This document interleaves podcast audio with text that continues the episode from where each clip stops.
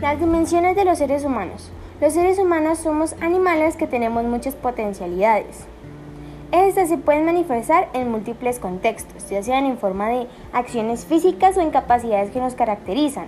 Con dimensiones de ser humano hacemos referencia a cómo se dan las potencialidades del ser humano, las cuales están relacionadas con que se dé un correcto desarrollo tanto individual como colectivo, de aspectos como el bienestar y el crecimiento personal, los humanos somos seres de naturaleza biopsicosocial, lo cual quiere decir que somos animales que precisamos de interacciones con los demás y tenemos conciencia de nuestras habilidades, pensamientos, reflexiones y en esencia de nuestra propia existencia. Tipos de dimensiones humanas. Primero, física. Esta dimensión tiene que ver con el propio cuerpo, entendiendo en términos estructurales. Nuestro cuerpo es la herramienta física que nos permite realizar acciones, establecer contacto con los demás y adquiere una gran importancia con aspecto y cómo nos identificamos y nos vemos a nosotros mismos.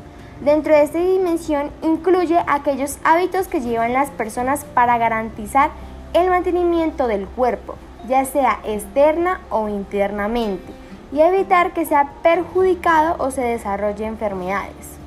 Segundo, social o sociopolítica. El ser humano es un ser sociable y es por ello que la interacción con los demás supone que es una de las más importantes dimensiones que están presentes en nuestra vida.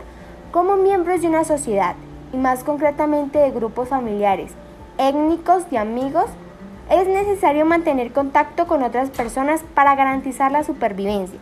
Aspectos como el desarrollo de lazos efectivos, tener buenas amistades, vivir en familias sin dinámicas disfuncionales contribuyen a poder alcanzar el bienestar y la felicidad. Tercero, cognitiva. Como seres inteligentes que somos los seres humanos, hemos tratado de explicar nuestro mundo y extraer de él las leyes que lo explican.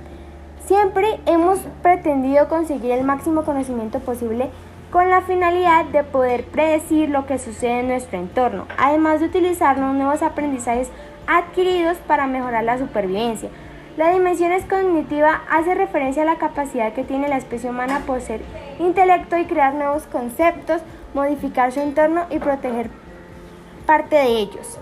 Cuarto, emocional y efectivo. Las emociones son un aspecto de gran importancia para la adaptación de los seres humanos.